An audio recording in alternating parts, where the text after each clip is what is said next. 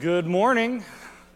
Thank you for joining us for A Day in the Life of a Netflix Engineer, Episode 3.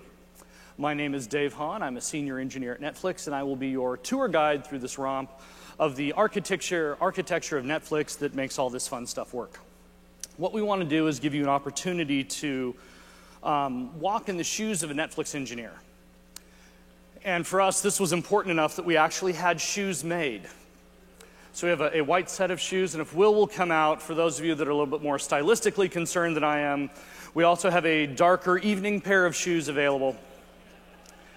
So now taking a walk in the shoes of a Netflix engineer is both a little bit more literal and a little bit more meta. Let's talk about Netflix by the numbers. Netflix runs hundreds of billions of events through our data pipeline systems every day. These events are things like users navigating our UI, making decisions, pressing play on a piece of content that they'd like to see. It also includes those interactions that happen while that playback is happening. We get error logs and diagnostic information and performance information, and we get it not only from the uh, devices in your hands and in your homes, but also from our CDN network that's actually streaming the video bits to you, as well as everything that we have running in Amazon. So we run hundreds of billions of those events through this data processing pipeline every day. There are tens of billions of requests handled by our edge systems every day to create your Netflix experience. We have billions of metric time series that we update and collate and aggregate and store every minute of every day. So, between that data pipeline system and all those events and metrics, we're definitely not lacking for information. We stream hundreds of millions of hours of entertainment to our customers every day.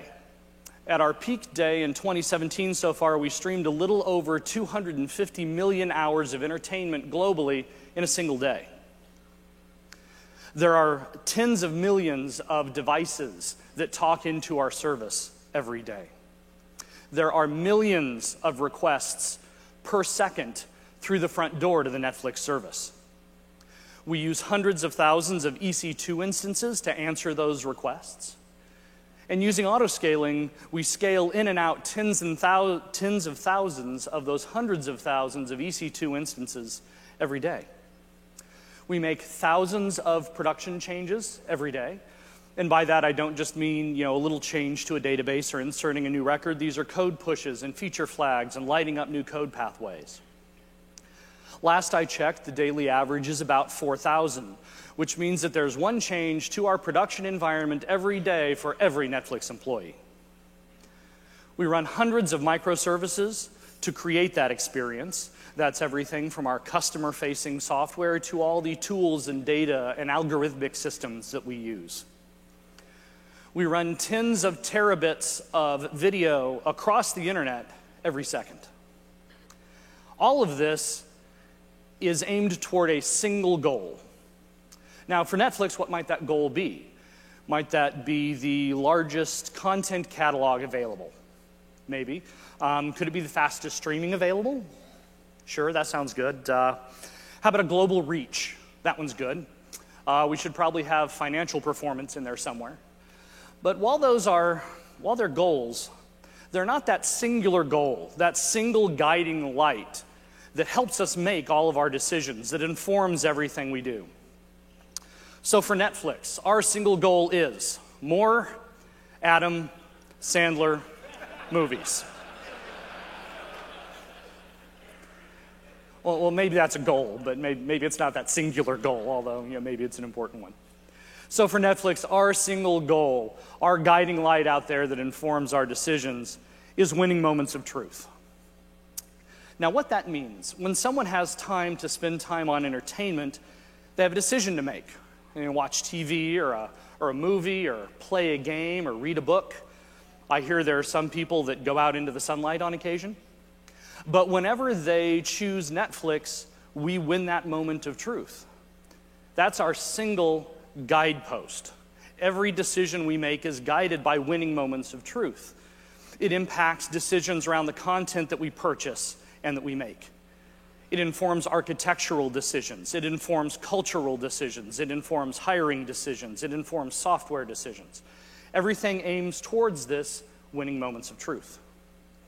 For our customers, that looks like the ability to watch what they want, when they want, on whatever device they want.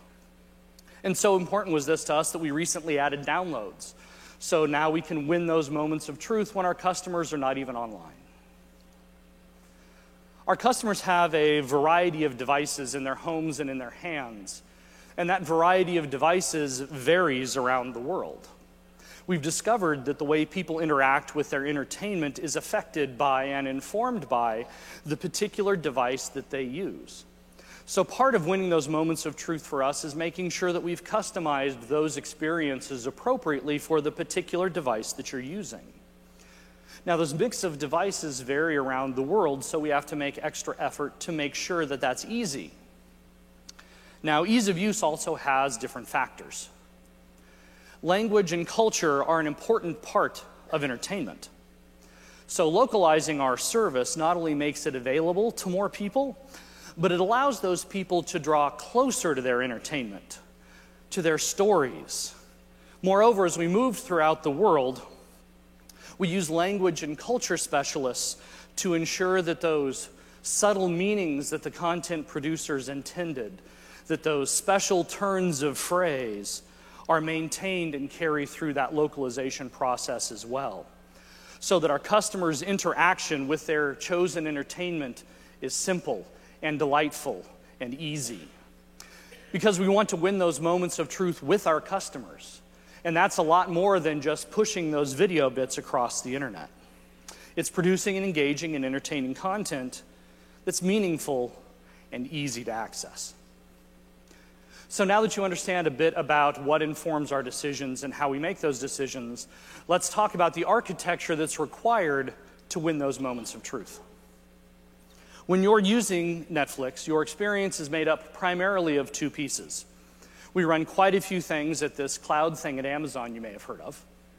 And all of our video bits are produced by OpenConnect, our purpose built video CDN.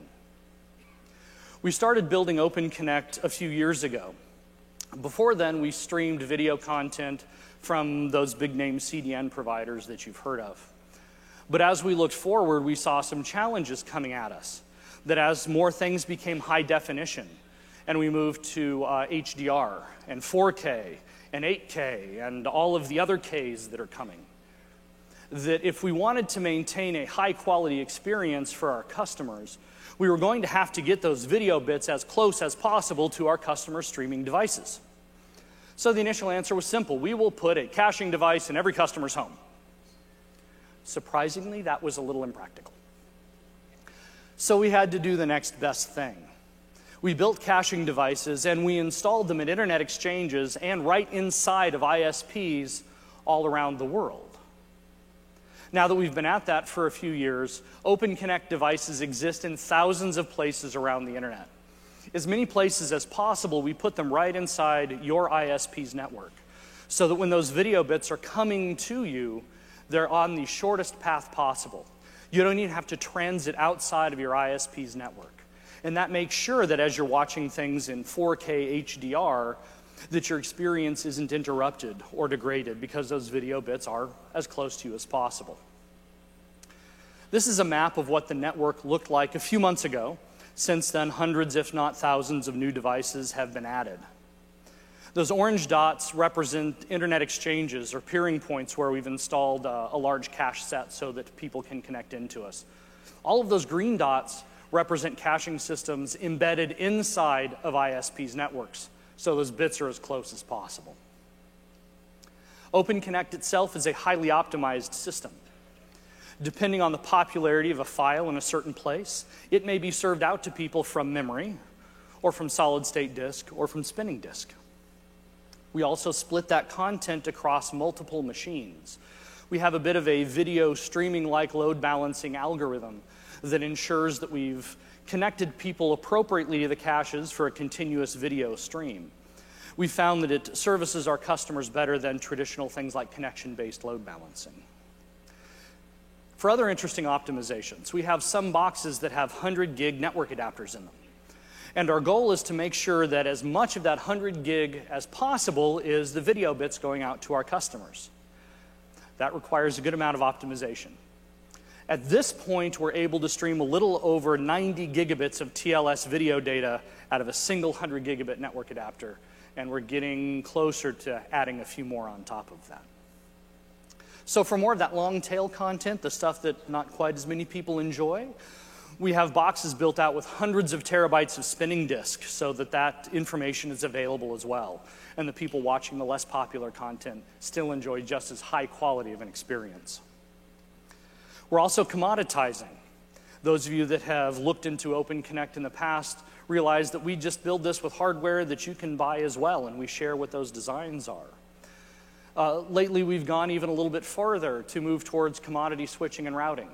We recently pulled all the Cisco ASR and Juniper and MX devices out of our networks.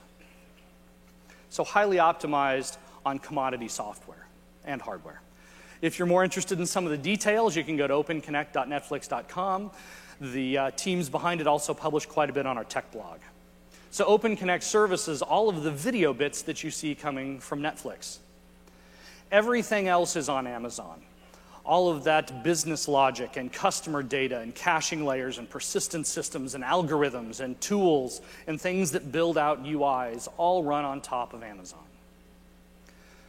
Currently, Netflix runs out of three Amazon regions. We are in US West 2, US East 1, and EU West 1. And we make sure that we always run in three zones in any of the regions that we're live in. When we first started uh, with Amazon, we were in a single region in US East 1. As we started adding more international customers, we realized that perhaps having to transit an ocean all the time to talk to us wasn't the best customer experience. So we launched our services in EU West 1 and we started creating an island model. Our EU customers would be served in EU, and our Canadian, US, and Latin American customers would be served in US East 1. So we reduced the transit time for some people, and we reduced the blast radius of certain failures. If something happened in the EU, it would unfortunately affect my EU customers, but only them. But that highlighted another problem. Now, while the blast radius is reduced, we're still affecting customers. So I thought maybe there's more we could do. So we launched in US West 2, and we also changed the way we thought about things. We decided to go to a global services model. And the big goal with our global services model was that we should be able to serve any customer from anywhere in the world from any Amazon region. So that meant we had to have all of our data in all three regions.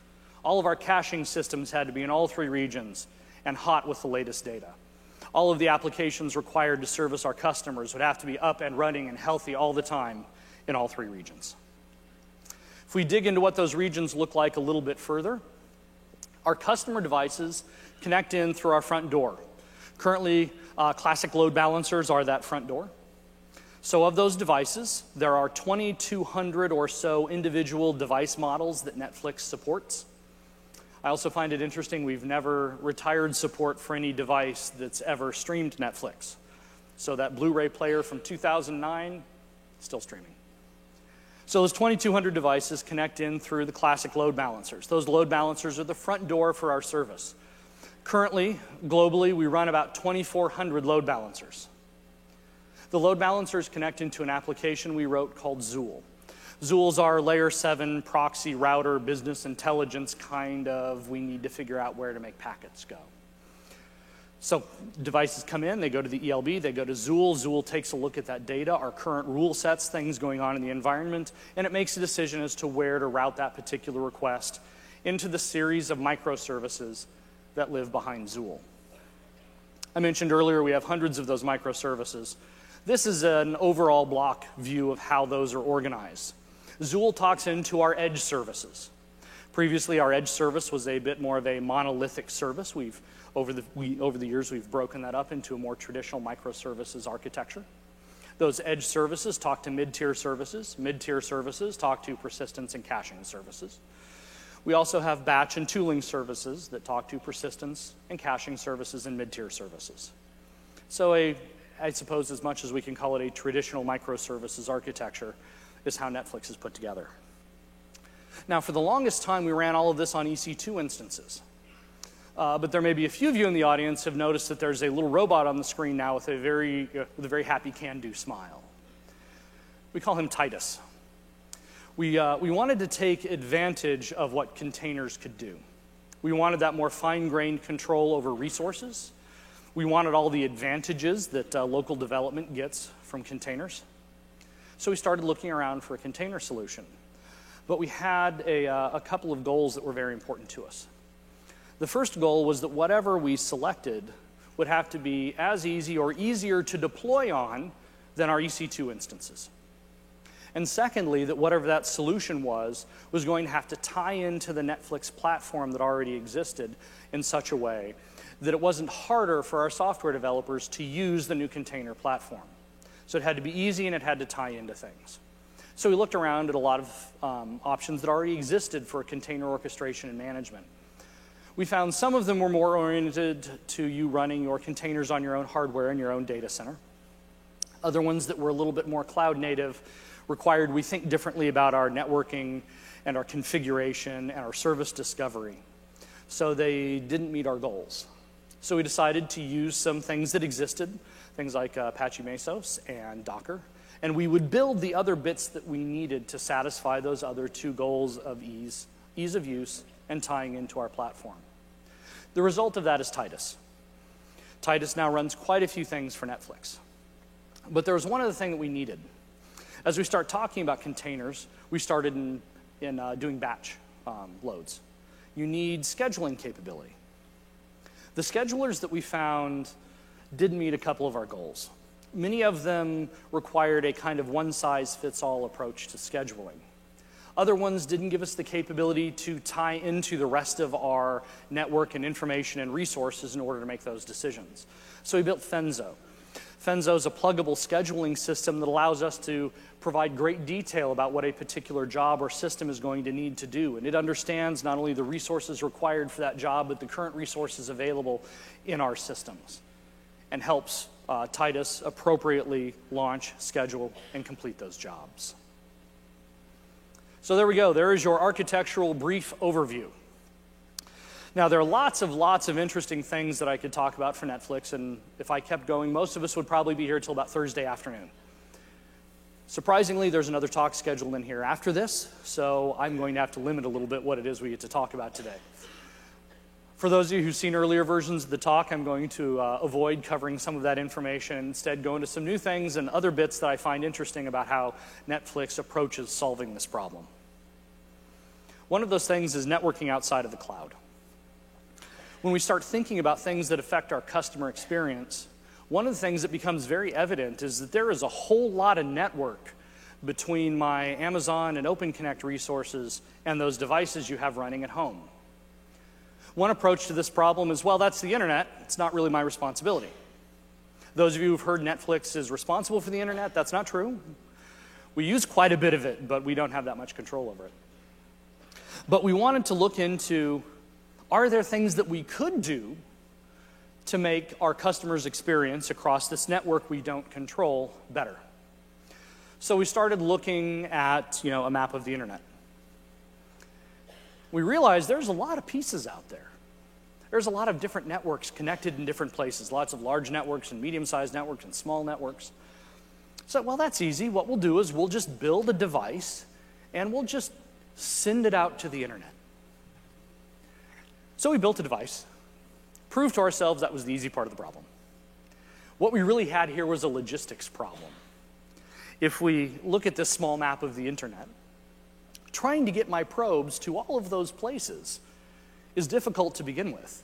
And the internet, surprisingly, is a changing thing, so I'd have to keep up with that as well.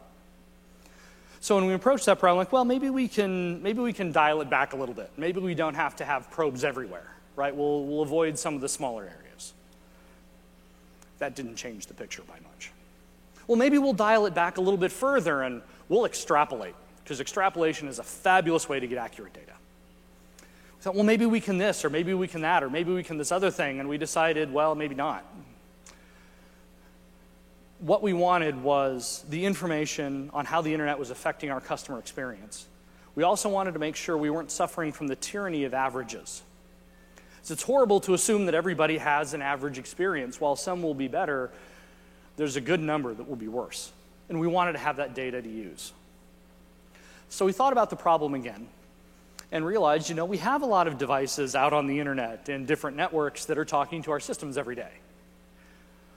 What we needed to do was look a little differently at the data we already had, perhaps enhance it or change it a little bit, and then we'd be able to get those models. We'd know what connectivity to Netflix was like for anybody across the world on any kind of network connection. So we got that data, we collated that data, we ran models across that data, and we created a heat map. As I'm sure many of you know, a heat map is an excellent tool for solving practical problems. Right, I'm able to take my heat map, I'm able to put it in front of my software developers and go, you see all this bad stuff, you should come up with a better idea. That, that worked about as well as you would expect. So what we needed to do is we needed to really place this problem in the laps of our engineers. So, you know, engineers are great. You give them a problem, they go solve the problem. So what I needed to do was take my engineers and put them in a place where they could experience all of these network experiences, even the bad ones. You know, the, the, the darker things got, the worse it was. Answer was simple. What we'll do is we'll just invent teleportation. Once we have taken care of practical teleportation, we can just send our engineers all around the world and they can plug devices into these networks and try different solutions and coding up some different things and we'll fix everything. Again, a little bit of research proved to us two things. Uh, one, we don't know how to invent teleportation, and if we did, it would probably be outside of our budget. So we did the next best thing and invented virtual teleportation. We put together a device we call the Magic Modem. And what the Magic Modem does is it uses all of that data that we collect from real customer experiences and simulates them for all of our software engineers. So now instead of having to look at a heat map and decide that you know connection timeouts have this kind of this kind of wave and pattern and degradation and try to come up with something that fixes that, they could code something up and try it out and see if it even got better. So we at least invented you know virtual teleportation. This is a view of Magic Modem to kind of prove that it is actually a thing. So over on the right-hand side of the screen, you see the Magic Modem, and on the left-hand side of the screen, you see a terminal from a device connected behind the Magic Modem. As we select ISP profiles 1 through 4, you'll see that traffic pattern actually changes. So now if I access the service or hook up a device, I can experience the network from all around the world. And it's rather important because it's one thing to say, well, I know this UI change is going to make this better. It's something else to actually realize that the additional 40 requests that making that UI better requires is really a terrible experience for a lot of people. So we simulate the time, we simulate any packet loss we found. It's really a great tool. Now, uh, those of you that are paying a little bit closer attention will also notice there that uh, packet in sequence 42 arrived before it was sent we discovered this was true across the internet as well. So while we were not able to invent teleportation, we did discover time travel. or that there are lots of bad clocks on the internet, I'm not sure which. But now, by understanding that information, by marshaling what we understand of that network outside the cloud, I get the result of a better experience for my customers that exist on networks that aren't the 100 gig network that we have at the office and I can create a better customer experience and win more of those moments of truth. So we talked a bit about networking outside the cloud. What about networking inside the cloud? Now, many of you may, may, may say, but Dave, Amazon runs the network inside the cloud so that I don't have to. Well, that's true. I can't argue with that. But is it possible that having a better understanding of how your applications behave on a network that you don't run, you can't see, you can't configure, and you can't tweak might improve the experience for your users and give your designers some more information to work with. We thought so. So, Netflix has a cloud network engineering team. They'll actually be presenting in this room tomorrow to go a little bit deeper on some of the things they do. So, we have a team of network experts that design tools and help our software engineers make better decisions about running their application across a network. One of those examples that I like is a piece of software called Dredge. What Dredge does is it goes through VPC flow logs, VPC flow logs give you information about every connection between every uh, network interface in your VPC. We also use uh, some CloudWatch logs, and we enrich that data um, from our deployment system called Spinnaker. And what it gives us, what it fills in, is a, is a gap in network understanding. So here's an example. We have a piece of software called Themis. The people responsible for Themis, when approached about what dependencies do you have, they said, We have one. We talked to a Cassandra cluster. So when we look at changing our software, all of our tests are around that Cassandra cluster. When we do chaos testing, it's around what if we can't talk to the Cassandra cluster? Well, we bring up the dredge information, and there are 10 other things that they talk to. That's kind of staggering. If you're responsible for a piece of software, understanding what it talks to and how it works is kind of an important part of that job. Now, I think these teams are in the same place many of us are. I'm building a piece of software. I use some Legos that already exist. I go pull in a library here and a snippet of code here and something else here, and I assemble them together into something that does what I want. But maybe I don't necessarily understand what all of those pieces are pulling in or talking to themselves. Okay, great. So they talk to 10 other things. Probably not very much, right? It's really still Cassandra we need to worry about. Dredge also gives them this view. Not only are you talking to these other services, you're talking to them a good amount. So while the blue line there represents that Cassandra traffic, there's a very close number two and number three for talking to Kafka and S3. That's a good amount of what this piece of software is doing. So if they want to create a graceful degradation scenario or understand where errors are coming from, there's two other very large systems there that they need to understand on top of the other eight that they're talking to. This is just a relative view of that traffic. Dredge itself, I find to be an interesting piece of software put together by that cloud network engineering team. So it looks at VPC flow logs across all of our different VPCs and a lot of our different accounts. Currently, Dredge collects, analyzes, and enriches 7 million VPC flows every second. So, what's the result of that effort and that investment? We have a deeper understanding of what our application is actually doing. We understand where those sharp edges might be. We understand how to actually create realistic failure, uh, failure and uh, degradation scenarios. We also know how to test them. So, traffic from outside the network and traffic inside the network is only part of the picture. We have to provide some guidance to that traffic. We have to drive those devices from different parts of the world into our systems. So we have a team that's responsible for understanding what it takes to get that traffic from devices into the Netflix systems. So that means they have to have a good understanding of the internet, um, how, we're out, how we're operating on, on top of Amazon, how our ELBs are behaving, how our scaling is working. And it's not a simple picture. So this is a diagram of the traffic going to those three Amazon regions. So here you're seeing 100% of network traffic for, or for, uh, for Netflix going to Amazon to those three different regions. And you'll see the patterns are different. Those daily or diurnal patterns that move are different depending on the region. The peaks and valleys are different. So, if I'm going to talk about managing traffic, I have to understand what my current traffic is in relationship to other places in this very minute. I can't just have a general model if I want to successfully manage global network traffic. So, here's a different way of looking at that. Of those uh, three regions, we do capacity planning in two different ways. So the gray capacity there is there for our daily diurnal scaling, for those normal patterns. And then the blue represents capacity we have planned for redirected traffic. Now, we redirect traffic for a few different reasons. One of them is very simple. If we see traffic end up in EU West 1 that we believe belongs in US East, we just redirect it from those Zuul layers in one region to another but we need to make sure that we have a little bit of capacity there available to do that. A little bit more important picture. What do we do if something happens in US East 1? Whatever that might be. There's a problem there. We're not winning those moments of truth, and my customers are impacted. If I, if I don't move the traffic, if I leave it there, what I'm doing is I'm inviting my customers along on this roller coaster ride of, boy, I really hope we figure out what's going on and get it fixed in time. Just hold on, you'll be streaming again in a moment. Again, not a great customer experience. So, what we chose to do is make sure that that blue capacity is planned in such a way that now I can take all of this yellow traffic out of US East and send it off to the other regions. Sounds pretty easy to begin with, right? We just proxy and maybe update some DNS records, and all of a sudden, US East 1 doesn't exist any longer as far as our customers are concerned.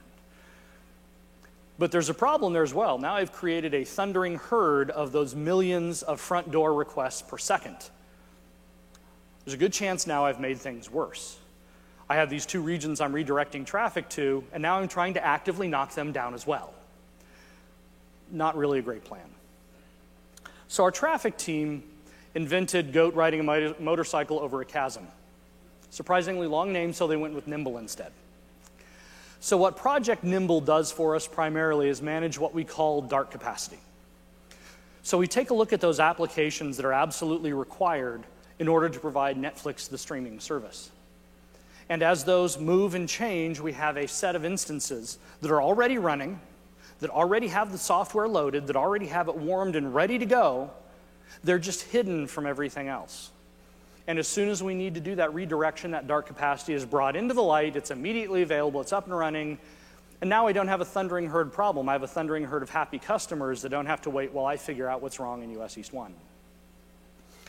One of the questions that goes along with this is well, why not just run all those clusters cooler? Why not just have that capacity running and taking requests all of the time?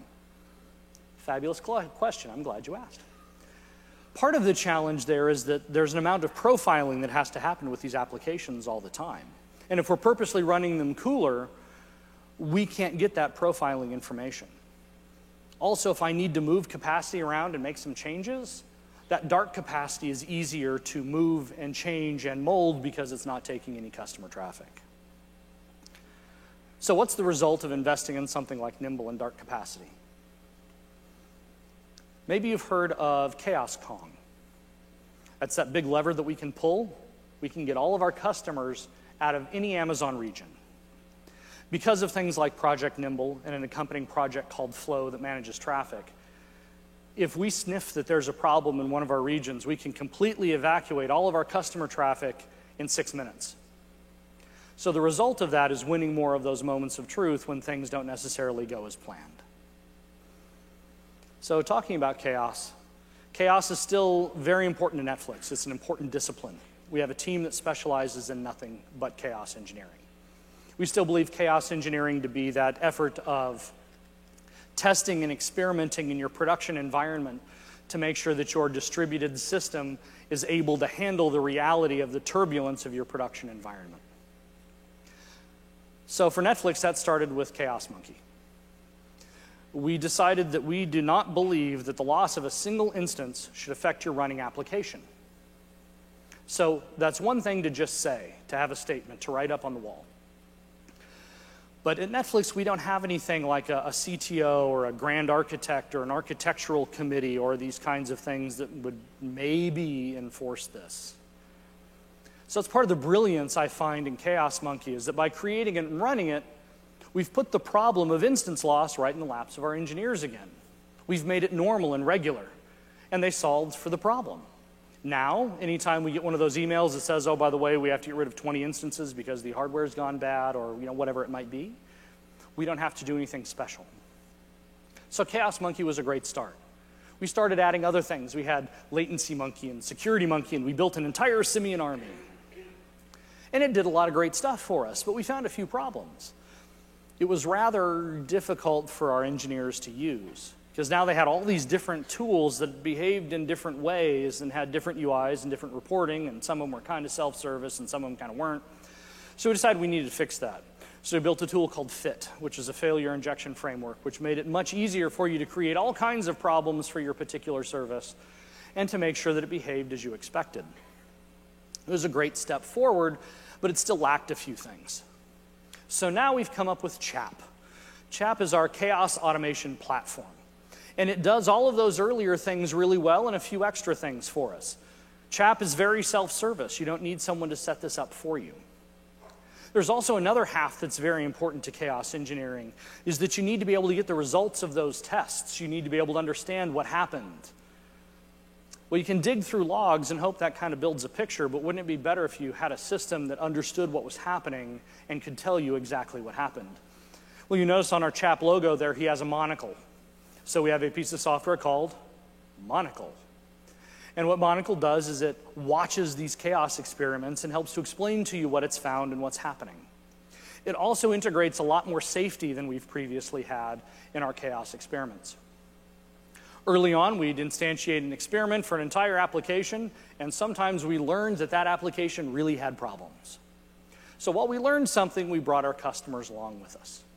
CHAP makes it much easier. It manages instantiating new resources on top of which it will actually run this test. So you get a, a, target group and you get a control group, and little bits of traffic are sent to them and they match each other exactly so you can see the results of this chaos engineering test without having to extrapolate or guess as to what the, uh, what the problem might be. Fabulous move forward for our ability to test things, reduce blast radius, and make chaos engineering easier for everybody at Netflix. So, what are the results of investing in chaos engineering? Simply, the results are all those outages that never happened. We had the opportunity to find problems before they became too big, or before they hit the production environment, or before they impacted us winning those moments of truth. Another system I find to be interesting is media encoding. Netflix gets a lot of things uh, from production houses and studios. We get this original media. We have to go through a lot of stuff and turn it into things that then you can watch. So before anybody asks the question, I'll let you know this is not how media encoding works. There's nobody running around dropping DVDs and Blu ray players. As a corollary answer, this is also not how streaming works. So, how does this actually work? We get source media from those production houses, and we spend a lot of time validating that media. We look for digital artifacts or color changes or missing frames that may have come from data transmission problems or earlier transcoding efforts. Uh, any of you that uh, grew up with cassette tapes and VCRs are probably familiar with that generational copying problem. By the time you got to the eighth one, you had no idea what was on there. So, starting with that original source media being as perfect as it can be is very important. So, our first step is to validate that. If there's any problem with it at all, it gets rejected. So, then what happens is we go from the source media into the media pipeline, that spits out files, and now we're supporting your healthy lifestyle. So, you can watch Netflix while you work out, or your more likely lifestyle. So, we get the source media, we introspect it, we decide this is fabulous. Now we have the media pipeline. Um, a lot of, lot, lot of things happen in that media pipeline. Two words describe a lot of different, a lot, a lot, a lot of work. So here's a big block view of that particular work. We start out with that video source. And then we take that video source file and we break it up into small chunks. We do that for a few reasons. Uh, first of all, that source file is terabytes and terabytes and terabytes and terabytes of data. Oftentimes it's larger than you'd want to try to shim onto one particular instance anyway. It also allows us to parallelize that encoding work. To give you an idea of the scale of that encoding work, there are lots of different codecs required by myriads of those 2,200 different devices that we support. So each one of those has to go through its own video encoding process. The audio is encoded separately, lots of different audio codecs. So all of that has to be broken up and encoded with all of these different targets. Once each one of those chunks are encoded, we then go through and validate that chunk. Same thing like we did on the original stuff coming in the front door. We're looking for any artifacts or missed frames or color that changed in an odd fashion to make sure that we haven't introduced anything that's going to be kind of a speed bump in, in people enjoying their chosen media. And then we assemble that all back together. We stitch all of those chunks back together in these, all of these resulting files and then we go through and we validate it again. This is what all of the bits of those processes really look like. There are over 70 individual distinct pieces of software that it takes to have that stuff work. It's important because we don't do any kind of dynamic transcoding for your Netflix experience. By the time you're streaming something, that's already been transcoded and inspected because that creates a better experience. So it's a very complex process to go through. It's also a very large process to go through. At its peak, our media encoding farm was running over 300,000 CPUs across 1,000 different auto-scaling groups to get some encoding work done. So after that, you end up with a pile of files. Now, what does that pile of files really mean? Any of us that have ever installed an operating system, we end up with a lot of files. Oh, let's make it a little bit more relatable. In October of this year, Netflix released Stranger Things Season 2. Stranger Things Season 2, shot in 8K, has nine episodes. Those source files are terabytes and terabytes and terabytes and terabytes of data. It required 190,000 CPU hours just to go through the media encoding process for this one season of this one television show. To give you an idea, to map that out to kind of an instance equivalent idea, if I launched 2,965 M4 16XL instances and ran them for an hour, that would be the equivalent amount of compute that was spent to turn those source media files into things that you can enjoy on whatever device you want to watch them on. The resulting files from those original nine 9,570 different video files, audio files, and time text files to create that experience. This is where technically I think it becomes rather interesting. The media encoding team had two ways to approach this problem. We could set up a static farm of instances reserved only for media encoding, and then they'd always have whatever they needed. But if you look at this graph as a representation of their workload, that's a rather bursty workload. There are times they have more work to do, and there's times they have less work to do. So there'd be a lot of time that farm might be sitting there underutilized. If you recall from earlier, I mentioned uh, that we auto scale in and out tens of thousands of instances a day. Well, we use zonal reserved instances to make sure that the capacity we ever want and need is available for us. But as we auto scale down, that means we have reserved instances, we have reservations that aren't actually being used. So we're able to create this internal spot market. So the media encoding pipeline is able to look at those reserved instances and what's currently being used and what isn't being used. And for the most part, regardless of instance type, go out and use those for those chunked encoding jobs. So that's what the graph represents, is their use of instances that were reserved but not being used, uh, not being used by other software at the time. The colors represent instant, different instance types. So they're able to map that job, that work, across almost any different instance type and still get the result they need. It's also a, uh, it's a rather fast system. If we need to, we can start with that source material and we can push it through this pipeline and start getting it out to the CDN for you to see in about 30 minutes. So using this internal spot market idea compared to the reserved idea of a, of a static encoding farm, they estimate they only saved about 92% of the cost of doing an internal spot market um, versus a static encoding farm. I thought that was pretty impressive. Security in the cloud. Netflix has a few things that we need to secure. We have content that we need to secure, we have systems that we need to secure, we have software that we need to secure, we have data that we need to secure. So we have a few different security teams with different areas of expertise.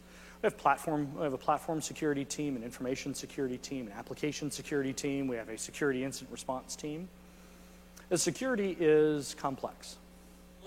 One of the tools that we use is IAM or IAM, and we're able to control the permissions to the different roles. Great, so we have a solution.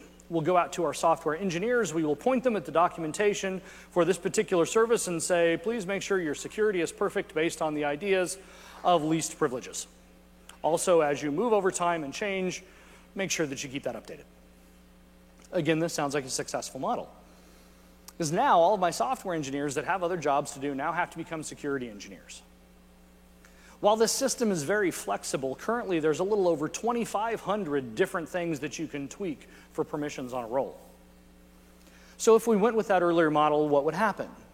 I think our engineers will do their best and they'll probably grab some of the permissions that they think they need, and maybe some of them that they think they might need, and a couple of them maybe they don't need but they plan on needing. And all of a sudden now, we have all of these permissions handed out that they're not using. So our security teams created two neat pieces of software. One is called Aardvark. Aardvark goes over the Access Advisor portion of the console, constantly combing that and pulls down that information about what roles we have and what they're actually doing and when those permissions are being used. Stores that information off and exposes it in the form of a few different REST endpoints. And then RepoKid comes along.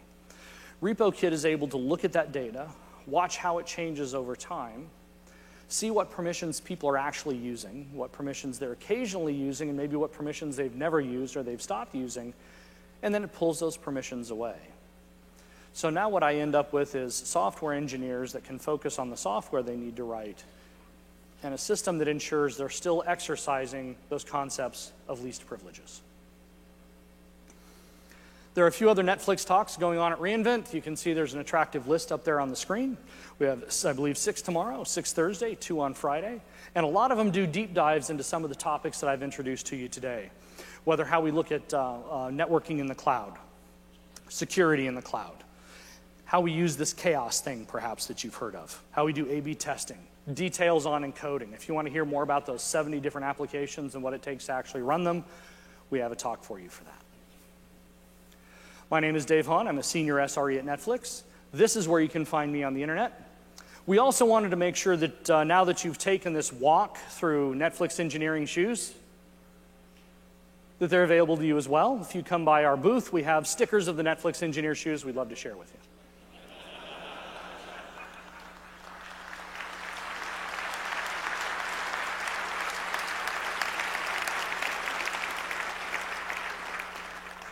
Doing Q&A is a little tough in a room this size.